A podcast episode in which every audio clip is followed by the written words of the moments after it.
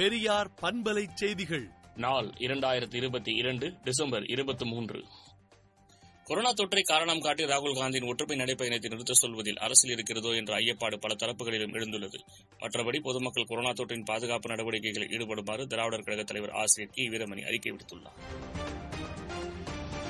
தமிழகத்தில் 1 முதல் 5ஆம் வகுப்பு மாணவர்களுக்கு அரையாண்டு விடுமுறைக்கு பின் ஜனவரி 5ஆம் தேதி பள்ளிகள் திறக்கப்படும் என பள்ளிக்கல்வித்துறை தெரிவித்துள்ளது.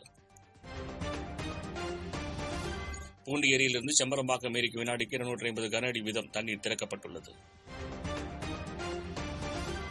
ஜேஇஇ தேர்வுக்கு விண்ணப்பிக்க 10ஆம் வகுப்பு மதிப்பெண் கேட்பதால் எதிர்காலம் பாதிக்கப்படும் என்று கொரோனா பேட்ச் மாணவர்கள் வேதனையுடன் தெரிவித்துள்ளனர்.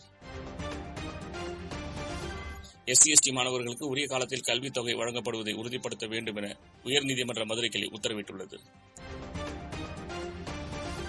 தமிழகம் மற்றும் புதுச்சேரியில் இன்றும் நாளையும் மிதமான மழைக்கு வாய்ப்புள்ளதாக வானிலை ஆய்வு மையம் தெரிவித்துள்ளது. சீனாவில் கொரோனாவின் புதிய திரிபான ஒமிக்ரான் PF7 வைரஸ் தொற்று அதிவேகத்தில் பரவி வருவது மிகவும் கவலை அளிக்கக்கூடியது என்று உலக சுகாதார அமைப்பின் தலைவர் டெட்ரஸ் அதானம் தெரிவித்துள்ளார். குளிர்கால கூட்டத்தொடர் அடுத்த வாரம் வரை நடத்தப்பட இருந்த நிலையில் 4 நாட்களுக்கு முன்னதாகவே இரு அவைகளும் தேதி குறிப்பிடாமல் ஒத்திவைக்கப்பட்டது. ஜம்மு காஷ்மீரில் பல்வேறு இடங்களில் தேசிய புலனாய்வு முகமை அதிகாரிகள் சோதனை நடத்தினர்.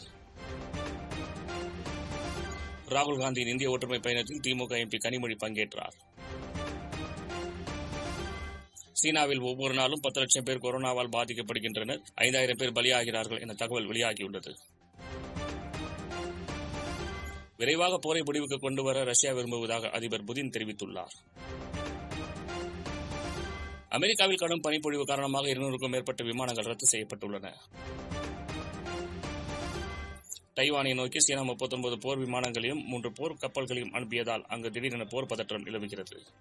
விடுதலை நாளேட்டை விடுதலை.in இணையதளத்தில் படியுங்கள். பெரியார் பண்பலை செய்திகளை நாள்தோறும் உங்கள் செல்பேசியிலேயே கேட்பதற்கு 8124152222 என்ற எண்ணுக்கு பெரியார் FM நியூஸ் என்று வாட்ஸ்அப் மூலம் செய்தி அனுப்புங்கள்.